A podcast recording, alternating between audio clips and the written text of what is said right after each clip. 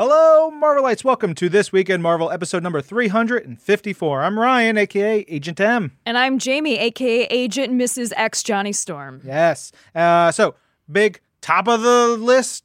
Is that a phrase? Top of the list? Yeah. Top of the pops. The big news this week is Fantastic Four #1 has arrived. Oh, it's here. Yes. This episode, we're going to have editors Tom Brevoort and Alanna Smith join us to celebrate the launch. We'll get into that in a little bit. But first up, a couple things that we are hyped about this week, including news. Oh. Right? Comma goes there. Yeah. First up, we helped Stern Pinball announce their upcoming Deadpool pinball machine. It's got Dazzler and Sauron in the machine, so you know it is fantastic. I actually got to see this a bunch of months ago when I visited the Stern Pinball Factory. So behind the scenes, saw them building like Iron Maiden pinball machines. I got to play the Guardians of the Galaxy pinball machine. Nice. Yeah, it was so cool. But we've got full details on the machine and a video showing it off on Marvel.com, as well as in Earth's Mightiest Show. You can see some of that behind the scenes stuff of like this new Deadpool machine in the works. It was really weird seeing it because I like walk into this room and there's a couple people and they've got like Marvel stuff all over and but they've got the guts of the machine and like bits and pieces of the technology like hanging out. And it was really weird to see that stuff in process. I'm so used to seeing comics in process or being on the set of a movie or a TV show or, you know, the video game going behind the scenes there. I've never actually seen the production side of pinball, and that was really neat. I would play a pinball machine that was made of guts. No. Have you ever seen the movie Existenz? I've heard of it. I remember it. Cronenberg, I think? I remember it vaguely. It's disgusting. Yeah. I love it. I think they have weapons made of, like, organic parts, and, like, the gut is so gross. You can't fire a gun that's made of guts. Oh, yeah. It's gross. Check it out. What a mess. So I was talking about seeing games in production. Speaking of games in production, Marvel Spider-Man for PlayStation 4 has gone gold. Jamie, do you know what that means? It means a lot. Yes. It means that Insomniac Games has finally finished the main production of the game. The final copy of the game has now been sent off for production to turn it into the discs so they can make the covers for it, actually produce it, get it shipped, get it ready for September 7th when it comes out. And it's a big deal for video games when a game goes gold. And that is like they've reached that moment. And it is a good thing. Groovy. Mondo has released two things this week for Marvel's The Punisher. One of them is a poster with art by Greg Ruth. And the other is the original score on record. It's on vinyl. It has the Greg Ruth art from the poster, and it is so cool. I saw it. It's beautiful, and I love the idea of listening to TV scores. I love the music on Marvel's Netflix shows so much. The theme songs, the scores. When I write, see, something that I don't understand about the young people these days is when they're doing their writing, they're listening to music, and for me, that is too many words involved. I have one brain. It can only do so much at one time. So listening to a score while writing is something that I can really get behind. So the score for Marvel's The Punisher was done by Tyler Bates, who's incredible. He's done a ton of work on various Marvel productions and more, and it's really good. So check that out. You can go to Mondo's website and find out more. Oh, so groovy. Also groovy are all our favorite books for this week, which included Daredevil, Domino, Unbeatable Squirrel Girl, and Fantastic Four. You want to learn about why we're so hyped for those books? Check out Marvel's The Pull List. You guys know it has a new feed. You can subscribe to it to get all our talk about that. There's a whole bunch of stuff happening with Marvel Games this week. There's just big celebrations for the Marvel Studios 10th anniversary. A lot of that stuff is starting to roll out. You could check out all the details on Marvel.com and This Week in Marvel Games. Jamie, what else is on Marvel.com? Well, because of the Fantastic Four comic coming out this week, we have a great interview with the writer Dan Slott, who was kind enough to take some time out of his vacation to answer some questions about this issue, this #1 issue, and what's upcoming. And he does, I'm not going to say he reveals a lot, but he does give us a little bit of insight. Yeah, Dan, as they say in the UK, is living la vida loca. Oh, yeah, that's exactly what they say in the UK. Yeah, no, I've heard it with my own eyes, and he is having a great time out there. It's really good. Now, for this episode, we grabbed Tom Brevoort, who is executive editor for Marvel Comics, and Alanna Smith, assistant editor. They are working together. They are a tremendous tag team on Fantastic Four. We actually got to sit down with them for a while and talked about the past, some of their favorite stuff, some of our favorite stuff when it comes to Fantastic Four, but also looking at the future and what's coming up on the book. I'm super jazzed about this title. It's fun, and I think Fantastic Four is not a book I grew up reading. Mm-hmm. I mean, I have a couple of specific memories, which you'll hear, but it's one of those books that is so important to me now. Yeah. And so important to who we are as Marvel that I'm so glad that it's in the hands of you know, people like Tom and Alanna and Dan Slott and Sarah Pichelli and everybody working on it. So really, really jazzed. Very cool. Yeah, one of my earliest memories of Fantastic Four is actually from my family. And my uncle, who was born in the 60s, would read it when he was a kid. And I remember him talking about Silver Surfer, and he had a lot of really old figurines, and he had the old comics. And it's one of the very first exposures to vintage Marvel that I remember. And one of the things where it was like, I need to get into this universe. How do I get into this universe? Oh, wait, there is decades of universe to get into. Totally. All right, let's dive into our talk with Tom Brevoort and Alanna Smith right now. Tom, Alanna, hello. Thank you for joining us. Welcome. On this momentous day. We're actually recording this on the release day for Fantastic August 4. 8th. The 57th anniversary of Fantastic Four number one. 57 years. At what point did you know that we were going to land? Was this like a target date? No, this was a fluke. We knew we were going to be in August, and originally we were going to go on August 1st, first week of the month. And then we looked at the calendar and went, well, a week after August 1st is August 8th. It happens to be a Wednesday, new comic book day. And so we figured, what the hell? It was a fantastic fluke. Yes. Every 57 years. Nice. Yeah. That sounds great.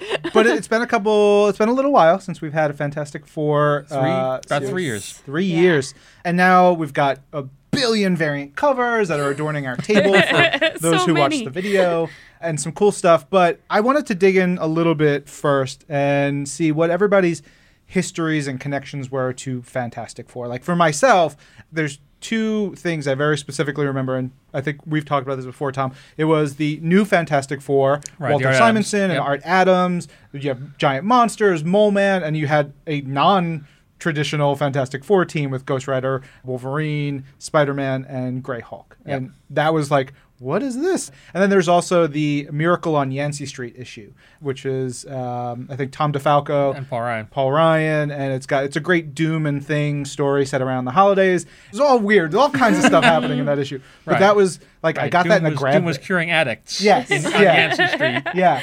And then he was like, you got in my way. I'm done. I'm not going to help these people. It was such a trippy issue.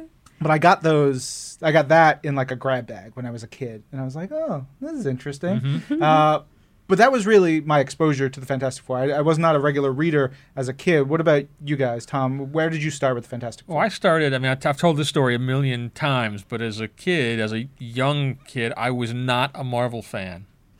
Ooh. Dun dun dun. You know, and I'd read comics for a bunch of years, but. You know, the couple of Marvel comics I'd sampled over the years, for one reason or another, had not appealed to me. And there are good reasons for each one, and I'm not going to go through them all here. But part of it was they were operating on a slightly more sophisticated level than I was at that time.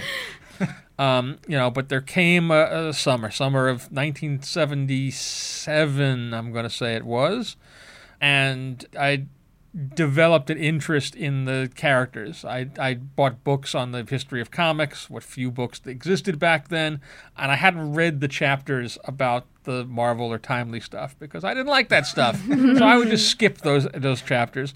And at some point in the summer, there was one day where things were just dull enough that I went and read the bits in the Stranco history of comics on Captain America and the Timely characters, and the bits in Jules Pfeiffer's Great Comic Book Heroes. There was a Torch story and a Namor story and a Cap story, and I read those, and I thought they were okay, and I liked the Human Torch, and so near to me there was this drugstore. It was a chain drugstore.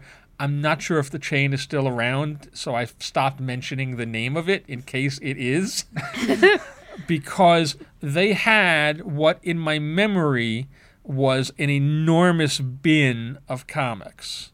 And in reality, it probably wasn't that huge, but from where I was sitting at 10 years old or whatever, like, it was this huge bin, pretty much all Marvel. And, you know, at the time, I think the cover price on the books had just gone up to like 30 cents. They were selling them, you know, $5 for $1. So it was a good deal. And they were all older issues. And what I worked out years after the fact was that these were clearly affidavit returns. These were books that were reported as being destroyed, but that somebody had sold off the back of the truck, tisk, tisk, tisk, you know, into this thing and double dipped. So I went to this drugstore, and I went through the bins, and I got 3 consecutive issues of Fantastic Four, 177, 178, 179. The first 2 were Roy and George Perez with the Frightful Four, and the third one was kind of a group effort. I think Jerry Conway wrote most of it with a little of Roy. And Roy Thomas, for Roy those Thomas. Who aren't familiar with Roy on a name first-name basis. And mostly Ron Wilson drawing that third one. And so those were really the first Marvel comics I read for real and liked. And then from there, I eventually went out to the whole of the Marvel Universe. So Fantastic Four for me is very, very primal in terms of my Marvel experience. It's like they're the explorers and they helped you explore the Marvel Universe. Yes. It's really nice. Oh, well, see, when you talk about the history and the exploration, I come to the Fantastic Four knowing that they've been around for nearly 60 years. Mm-hmm. I'm very new to them because I think when you look at 60 years of comics history, you're like, where do you even start? But one thing that I've always really... And Alanna, I know you're pretty new to Fantastic Four, too. Yeah. What was this like for you, like, facing this cornerstone of Marvel history? Yeah, well, I think, like, when I got into comics, I went all in on, like, X-Men and Spider-Man. Like, I didn't care about anybody else, much less the Fantastic Four, because I think there's, like, one of two kinds of people when you're younger, and it's, like, people who like something like Fantastic Four, and people who are like, oh, they're Boy Scouts, like, or Captain America's a Boy Scout, like, you don't like the Boy Scout. And I think as you get older, there's sometimes a switch that happens where you realize how hard it is to maintain, like, pure idealism as you age, and you get more of an appreciation for the characters who've managed to do that, and, like, this family that loves each other very deeply. And, you know, it's not always dark, like, it's not as tumultuous as some other comics, like, but I think that's part of what makes it so special, is that it's a, you know, it's a family that genuinely cares about each other and is exploring the universe rather than dealing with the dark underbelly of society. And there's something cool and optimistic about that. That's something that I really do love about the Fantastic Four, is that while they are going through time and space, their missions are gigantic and vast and abstract sometimes. At their core, they're still kind of very domestic. Yeah. There's something very small and intimate about them that I think makes them really, really special, and that has maintained throughout all of these 60 years. Right. Can you speak to that at all? Well, again, it's one of these things where over time, I think the impression of the Fantastic Four has kind of drifted in the public consciousness, because people tend to remember the big stories, the first Galactus story or the first Negative Zone story and things like that. But really, those were outliers in a period where most Fantastic Four stories were much more ground-based and much more of the here and now. You know, Fantastic Four was the first genuine Marvel comic, the first one to put these sort of ideas and philosophies that Stan and Jack Kirby and Steve Ditko, but not so much on Fantastic Four, had about doing modern superheroes into practice. And that was to make them more real people and more about the individuals and less about just the costumes and the powers. So Fantastic Four was always, particularly at the outset, a very grounded real-world strip, particularly as compared to the other comics of that era. You know, but so often in the early issues of Fantastic Four, they would just be walking down the street in Manhattan and interacting with, you know, cabbies and news vendors and pedestrians, and the thing would rip the engine out of a car that honked at him, crossing the street or whatever, and they would be very. That's just New York. Yeah, that's just another Wednesday in New York. They would be very neighborhood based. They would take the subway.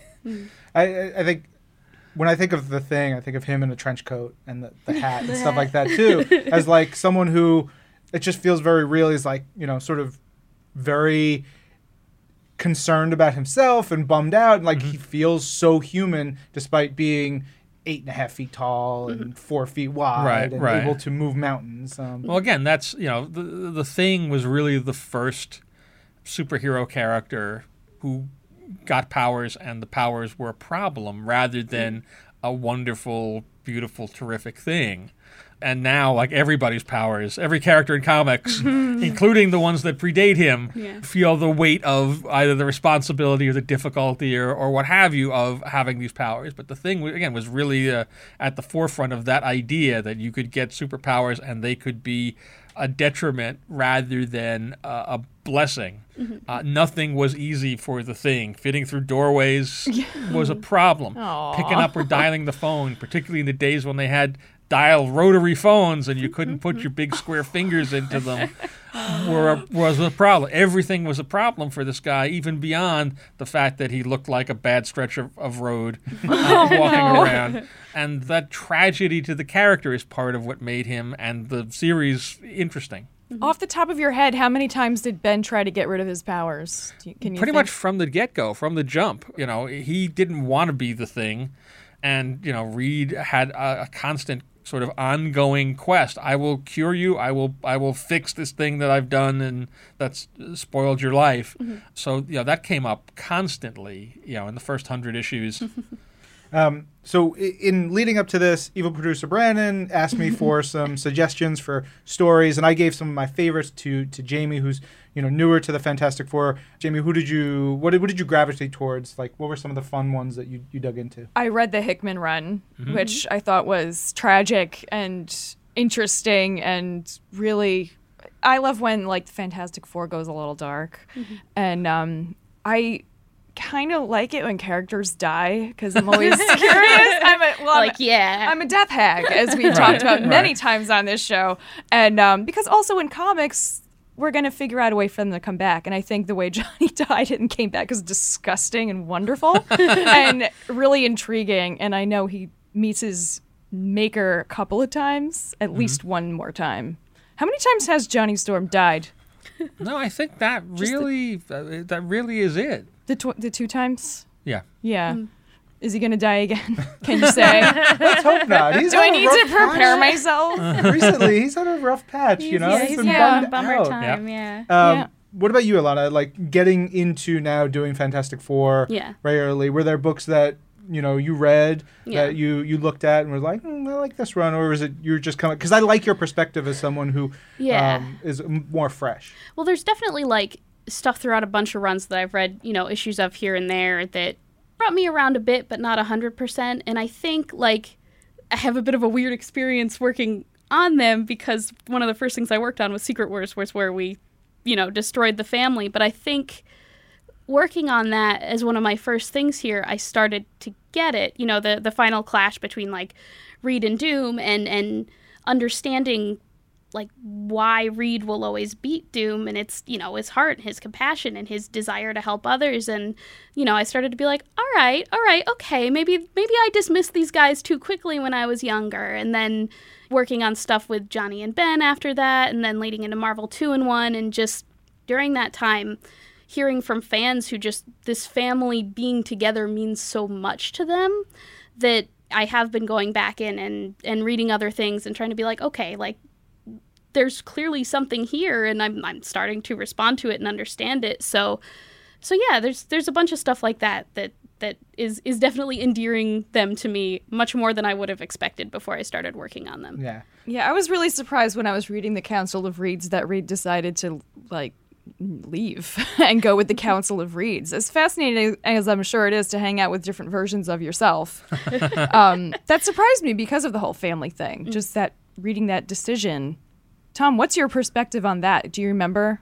By the end of those three issues, you know, ultimately he chooses the family over the council. So, you know, that's the story. That decision-making process, that choice, that balance between solving everything, and the sort of theory of these larger ideals and the practice of these larger ideals, which is that they're not really worth very much without those emotional and human connections to the people around you. Mm-hmm.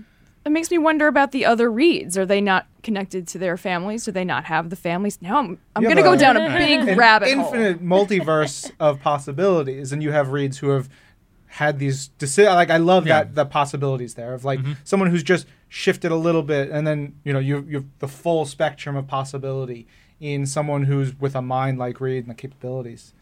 I love that story. It's one of my favorites. But Tom, I'm curious. We talked about your origins with the FF. What about some of your favorite stories? Well, again, for me, it always goes back to the first 102 issues, the Stan Lee, Jack Kirby material.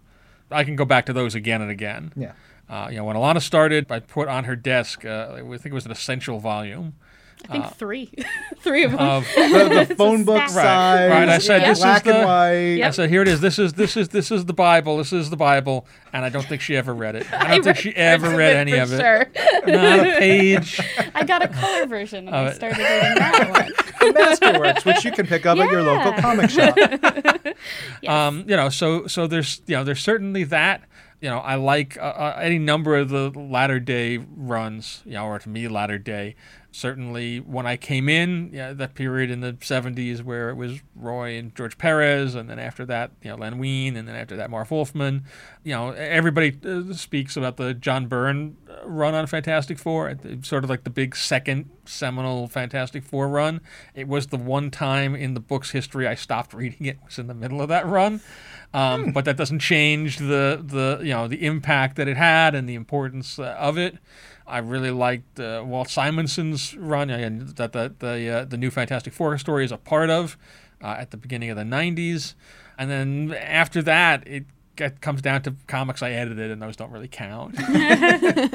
What was your first Fantastic Four comic you worked on? My first issue was 47, volume 347, which really was me finishing up the previous editor's work, Bobby Chase's work. So I don't know that you could really consider it a book I edited until 50 or 51. And really, it's 60. Really, it's the 9-cent issue. Yeah, which we'll get to that in a second. So some of my favorites I talked about, the ones that got me into it. Jonathan Hickman's run, which is why I suggested it to you. The Council of Reeds, Johnny's Death. Future Foundation, I think, is such a cool concept. Mm-hmm. And we'll talk about that a little bit more. And Secret Wars.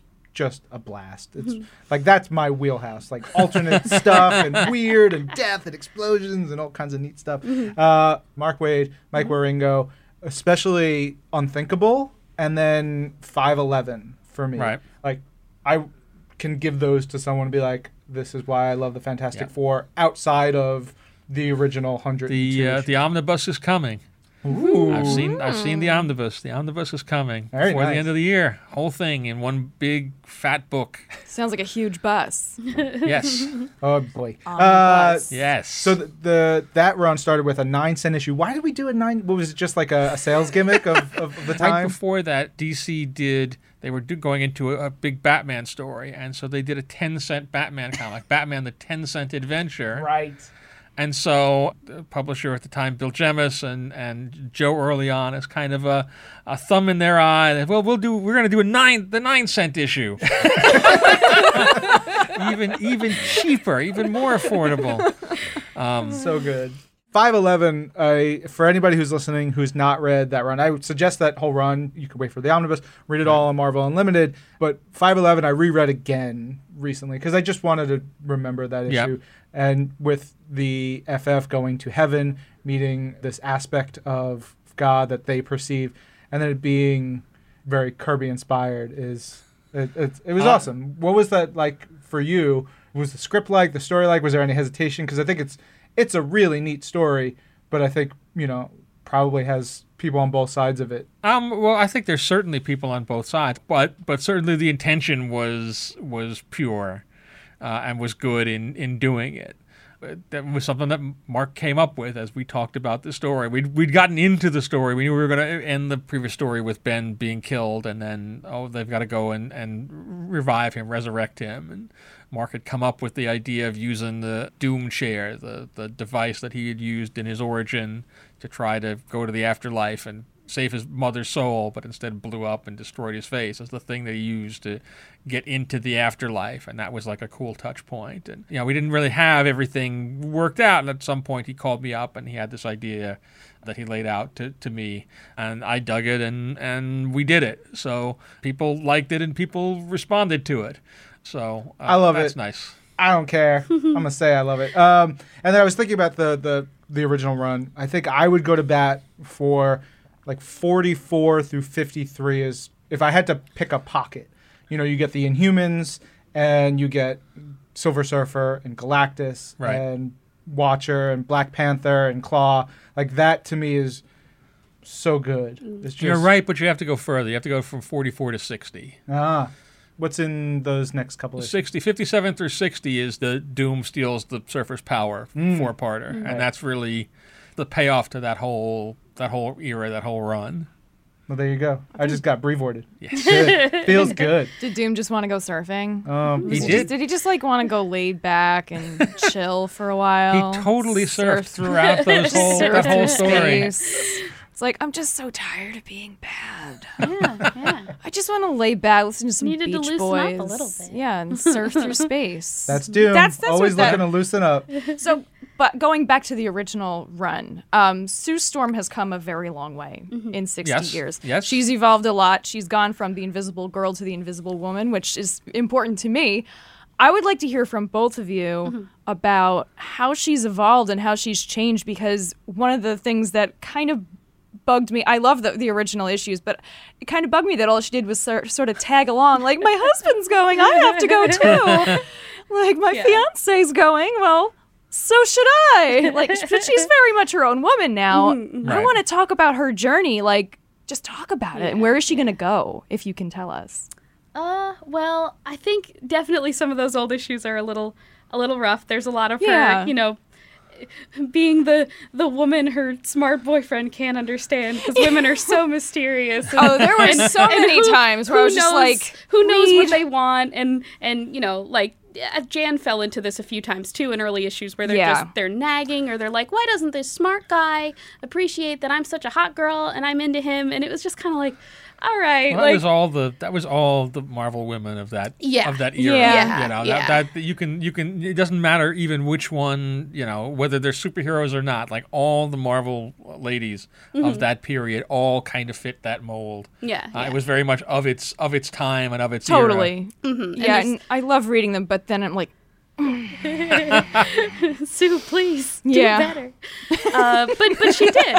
She did. And she's kind of evolved to be this really strong, independent woman who doesn't always agree with Reed and who breaks with him pretty notably on a bunch of things, and is not afraid to tell him and take a stand when she believes in something, without that really changing the fact that they love each other very deeply, which I think is really the hallmark of a healthy relationship, when you can disagree strongly, but it doesn't make you lose respect for each other, and in fact sometimes makes you have more respect for each other. And now I think moving forward, it's the same sort of thing. Like, her and Reed are still together, their relationship is still very strong. They get frustrated with each other on occasion, because they're very different people. Yeah. But Reed always comes through in the end, and I think that's what is important. Yeah, that's what I've always loved about the Fantastic Four as a family, is that they bicker. Yeah. They're just like us. Like, they're doing these super, super duper powered things, but they bicker. They're just people who still can't stand each other, but can't stand to be apart from each other. Mm-hmm, and I love seeing Sue and Reed bicker but love each other, and disagree but love each other. Mm-hmm. It kind of gives me faith that that might exist in real life. But I like that right now they're teamed together, and they're trying to get back, and now they've got the kids, and it feels like home. That's what's the Fantastic Four's has always struck me as. Right. It's home, and it's gonna stay that way no matter how far they travel. No, we're breaking them up again tomorrow. Figures. So we're talking about the new series now. You know, number one just came out this week. Or 646 for the purists. Yes, the legacy numbering there. Lots of New York area code centered issues are very 347, 646. Now I want to know what 212 is about. 212.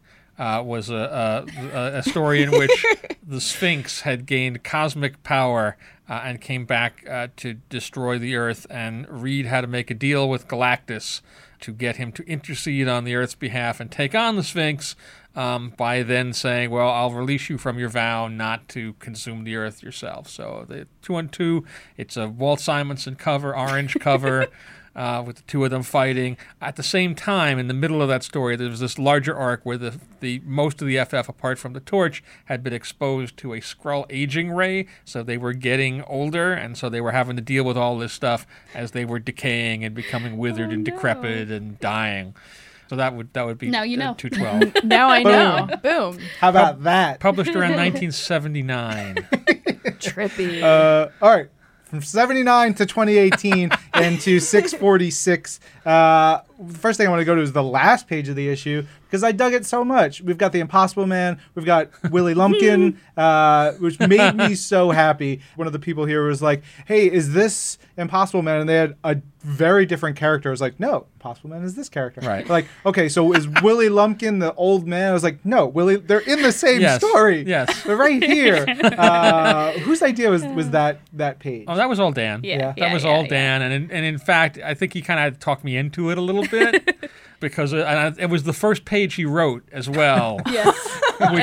Which is like, you know, I want the other stuff first. You know, do that. I understand it's easy. It's one page. Scotty doesn't need several months to draw. Yeah, Scotty doesn't need that long to do this one page. It's fine. But it's, you know, again, it's fun. It's a little after dinner mint. Yes. A wonderful after dinner mint. And I think it was helpful because we have a Fantastic Four number one, and the team doesn't all come together right in that Fantastic Four number one. That's right. Spoiler.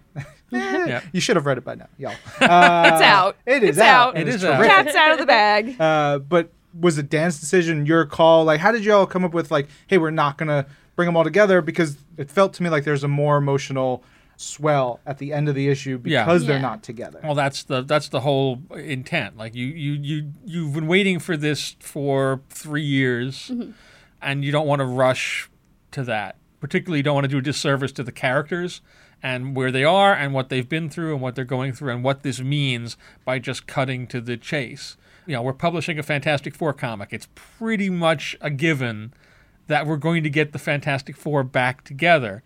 But there's not a need to rush and do it in the span of 20 pages or 30 pages or whatever, but to let it take its natural course and to breathe and to have the space it needs to really be an emotional journey and for you to understand, for a reader that's coming to this without 645 other comics before it, to understand who these characters are, how they relate to one another, why their absence is so traumatic to people, not even just the family, but people around the city and the world, and you know what it means to see the Big Four light up the sky at the end of the issue. You said something about what they mean to the people in the story. You see a lot of that when, you know, at the baseball stadium, just in around the city when Torch is flying through. I love that. But what does the Fantastic Four mean to Marvel? What do they mean to comics in your guys' eyes? Well, you can go first. Yeah. Oh, thank you. That's welcome. Very nice of you. I'm very polite. You guys are always true. Every time I walk into your office, you're always so like just. Hey, how's it going? So polite, so sweet. The stress is all very internal. Got it. Nick Lowe is always like, get out. Yes. We're just like quietly panicking, very quiet. So, yeah. The Fantastic Four is the bedrock. It's the cornerstone. It's where all of this stuff started. You know, if you love X-Men, if you love Spider-Man, if you love the Avengers, if you love the Guardians of the Galaxy, none of that is possible. None of that exists without Fantastic Four, the characters and the series. Literally everything comes from that title. And for the first 10 years of the book, it was It was the forefront of Marvel. It was the biggest thing. All the biggest stuff came from and came out of that. You know, you did the list earlier, the Inhumans and the Black Panther and Galactus and the Silver Surfer and dozens of villains that continue to show up across all sorts of titles. You know, they made the boast, the slogan to the cover, that it was the world's greatest comic magazine. But really, particularly in the 1960s, that was just true reporting. That was fact. There's nothing else in that era that can touch it. And it's really like in the DNA of how we tell stories too. Like it's very much, it's about the character in the costume, not the costume. And you know, the Fantastic Four come out there, their identities are public. They're very much, they're the people. They're not the Human Torch and Invisible Woman as much as they are like Susan and Johnny. And right. That's so integral to all of the other stories we tell. And what you said about Ben being one of the first characters whose powers were inconvenient, that's everybody now. Yeah. And that's such a fun, interesting story thing to dig into in so many different places, and all of that came from this. Yeah, so. People keep doing, because it's very, you know, it seems very, very timely, people keep doing different riffs and different versions of the superhero as celebrity. Mm. And that's really Fantastic Four, too. Mm-hmm. Like, Fantastic Four really started that in 1961 because they didn't have secret identities. And hell, at the beginning, they didn't have costumes, even. Mm-hmm. So, I mean, it's still a very relevant idea 57 years later. Mm-hmm. So, throughout all this history of the Fantastic Four, Tom, I want to ask you, what's the weirdest thing that's come out of the Fantastic Four? The weirdest thing? Yes. I love finding these little weird tidbits in Marvel Comics, and I want to know what's in the Fantastic Four. Wow. I tell you, the first thing that comes to mind, it's maybe not the weirdest, but it was certainly the most off-putting. There is a period in the 90s. Oh, the 90s being the 90s. Yes. Where, you know, as part of an attempt to make the Fantastic Four more of its era, Sue started wearing this weird two-piece bathing suit costume where the floor was a cutout, and it's weird. And for a while, they had jackets that went on over the costumes, and they ran around with big cable guns, and it's a really weird. Yeah, Ben had a mask because I think he got slashed by Wolverine. Yeah, right? Ben got slashed by Wolverine, and was then thus ugly and had to wear a mask, which is kind of missing the point of the thing in the first place. I'm just trying to digest this. Yeah. There's also Malice, which is sort of, to me, the same thing. But she had a beautiful mullet, which I loved. Yep. Well, everyone had a beautiful mullet in the 90s. Okay, so with the new series, are there any books that we can suggest to listeners to check out? Obviously, the original run, but I think Marvel 2-in-1 is a great one. Marvel right now, yes. Marvel 2-in-1 really does set the stage. You know, all the stuff that Chip and, you know, first Jimmy Chung and then currently Ramon Perez and Valerio have been doing, you know, have really been, you know, setting the stage for the Fantastic Four to come back. And that book is going to continue to be relevant in the story of the FF as we move ahead. Yeah, and I think the 2-in-1 annual as well, which you know, deals a bit in the aftermath of Secret Wars, kind of tying together why Ben and Johnny came back and the others didn't. And, like, I was happy that we were able to get to that before the FF came back, and I think Chip did it really well. So worth picking up, definitely.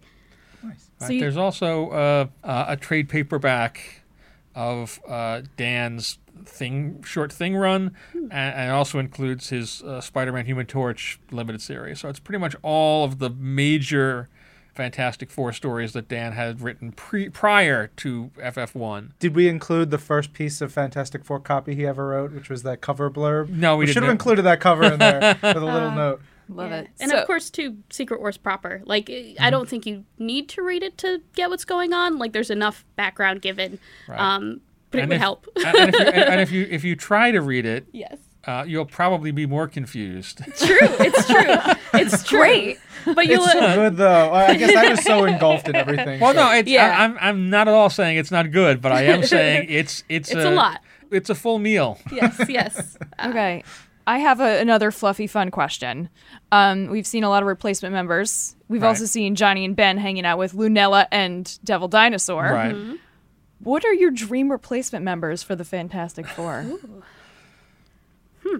See, I don't really I've never thought about that. I don't really have dream replacement members because I don't feel like the Fantastic Four aren't a team. They're a family. They are a family, ultimately. And while you could maybe adopt other people into your family, it's not like you can replace them, at least not my, I don't know, your family might be different, but, you know, I don't know your upbringing, where you came from, what it was like. Yeah, so I don't really sit around too deeply thinking about, well, who could you bring in?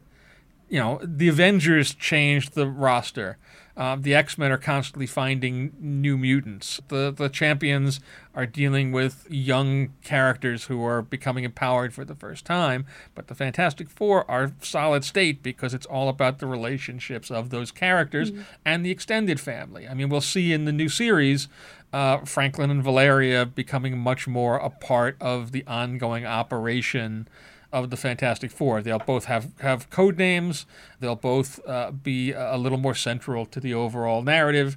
And so really the Fantastic Four have 6 members at this point, but we're not going to change the name because they monogrammed a lot of stuff with fours. It's a lot of money. And it would be way too expensive to get it all redone. Because like any family, they have a budget that they have to deal with, a checkbook to balance whatever version of that exists today. Does Four Freedoms Plaza still exist? That's the building with the four. The four on the top, right? I'm sorry, it doesn't. We blew it up in Thunderbolts years ago. Yeah, well, it had to go. So you mentioned the kids. Is there anything else we can tease about upcoming stuff in this run of Fantastic Four? Any villain stuff or secrets? Maybe the other folks that the kids were hanging out with a lot before these stories? Well, I think we can say, I think we've hinted at it, if not outright said it elsewhere. But you know, there's a proposal in Fantastic Four 1, and there'll be a wedding in Fantastic Four 5, which is also 650. And it's actually a wedding, and this is perhaps a first for comics, where the actual wedding will take place. I don't believe it. That is a Tom Brevoort guarantee? Yeah. In 2018, the only wedding in comics that's going to go down just the way it's advertised. I think that the FF are kind of an unusual position for us to be in, because in a lot of our books, it's hard to really let characters grow and evolve and get married and have kids and because, you know, comics have to be around for so long. The more baggage you create, the more baggage you have to deal with. But it's so built into the premise of FF that they you know, grow and evolve and have kids and get married that, like, you can do so much more with them than you can with almost any other character you're dealing with. So we are definitely taking full advantage of that here. Right. And then, you know, beyond that, as hinted in issue 1, big Doom stuff in the middle of the year, or the first year, and then a big Thing Hulk fight at the end of the first year. Classic. Big Thing Hulk fight, big good one. We have good. We got a couple of good wrinkles. Yeah, I remember being in the editorial retreat and watching Dan Slott break down the story for The Room. And then you sitting next to him, Tom, just happy. Like, I've never seen you smile unbroken for like half an hour as you did as Dan was talking about the story. And it, like, that gave me so much happiness and hope for what this story is, because I know you are such a big Fantastic Four fan, but a hard critic of what makes good Fantastic Four, and just watching your joy over this being laid out for a room of other hard critics was like, it's good. Well, I mean, the reality of it is that Dan is also a big, hardcore Fantastic Four fan, and, you know, very much like, you know, he's always wanted to write Spider-Man and did. He's always wanted to do Fantastic Four. Like, that's the other kind of holy grail assignment for him. So, for the most part, I don't have to worry too much about it you know, not being right. I just have to worry about it not being done. So you're describing an all-out brawl. I feel like I wish I could watch The Thing and Hulk duke it out on the golf course. Just playing golf. A nice, quiet round of golf. Yeah, just quietly conversing. Bruce is in the mood for that these days. But yes. As the Hulk, I want to see those two gigantic creatures just 18 with holes. With a tiny, tiny putter. Like, not a golf club that is made for their size. A tiny one that they'd otherwise crush, but maybe it's made of vibranium, so it doesn't get crushed. The Hulk just uses, like, lampposts. Yeah. I like that visual. That's a great way to end this one. Thank you, Tom and Alanna. Mm-hmm. I'm excited. Fantastic Four, number one, available right now. Okay, so that was a fantastic chat. Oh, it sure was pretty fantastic. And now it's time for us to talk about some community stuff. We got a note in here into our email, which is twimpodcast@marvel.com. This one comes from our friend Jason in Hawaii. He says, "Hey, aloha from Hawaii. May I ask if you guys can give a shout-out to my good friend Julius, owner of Westside Comics and Games on Oahu. He is celebrating his store's 5th anniversary on Sunday, August 5th. Sorry we missed it, but it's, you know, it's right around this time. We're good. Yeah. And he has a fun fact about Julius, that Julius has a complete Avengers run from number 1 to present day. That is so cool. That is admirable. Yeah. I want a full run of... I don't have room for that. I don't know what. That's a lot about. Of Avengers. It's a lot of Avengers books. So much. Thanks for the letter, as always. Jason, you're the best. A couple of tweets in here from Simon Williams saying his favorite memory of Fantastic Four is the 90s cartoon. Well, not as successful as the X-Men and Spider-Man cartoons out around the same time. It was a good show, and it also helped teach me about the larger Marvel universe by showing characters like Thor, Daredevil, Black Panther, and the Inhumans. I love that, because that really is what the Fantastic Four is. They're a gateway, as we've heard from Tom and from Alanna, a gateway to everything in the Marvel universe. Yeah, that's one of the things that surprised me about reading the early stuff too, is how many of the Marvel characters made appearances in Fantastic Four. It's like inviting all these heroes over to your own house. Yeah, they just showed up. Yeah. For snacks. Simon's last tweet is his Twip of the Week for August 1st was X-Men Gold number 33. Nice to see a storyline focusing on Storm. I agree. Yeah. I wish Storm had her own book and it like stayed around forever. She's had a couple solo titles here and there, but she's the best. Well, you've just put it out in the universe, so maybe it'll happen. That's right. Raf AB says that finale of Marvel's Cloak and Dagger was great. The soundtrack of the whole season was amazing. Agree. Yeah. Soundtracks are awesome. Marvel's Cloak and Dagger had a great one. Good sounding and good looking. We do pretty good music for our shows. I agree. Great. Bear McCreary on Marvel's Agents of S.H.I.E.L.D., Tyler Bates. I mean, like, it's good stuff. Marvel's Luke Cage, dude. Oh, my gosh, yes. Soundtrack for the ages. Yes. Dang it. Yeah. Marvel does soundtracks. And Jeremy Stark says he met Donny Cates last night at Nuclear Comics. He's the kind of guy you just want to hang out with. And he says, thank you for signing his books. #WeAreVenom. I like that you also hashtag Donny Cates and tagged Donny in this, Jeremy. That gets you 1 million twin points. I'm going to start throwing out twin points again. Y'all, you can cash your twin points in with me for nothing or for something. You never know. You got twin points. Come at me on Twitter. Use that hashtag This Week in Marvel. Let's tweet it up a bit. That's what the kids are saying, right? Oh, sure. Yeah. On the twitter.com? Yeah. Yeah. All right. Next episode, we're going to be back next week. Daniel Kibblesmith is coming in. Yeah. I'm trying to get us some wrestlers in time for SummerSlam. I'm so excited. Fingers crossed. We shall see. But stay tuned for next episode. I'm Ryan. And I'm Jamie. This is Marvel. Your universe.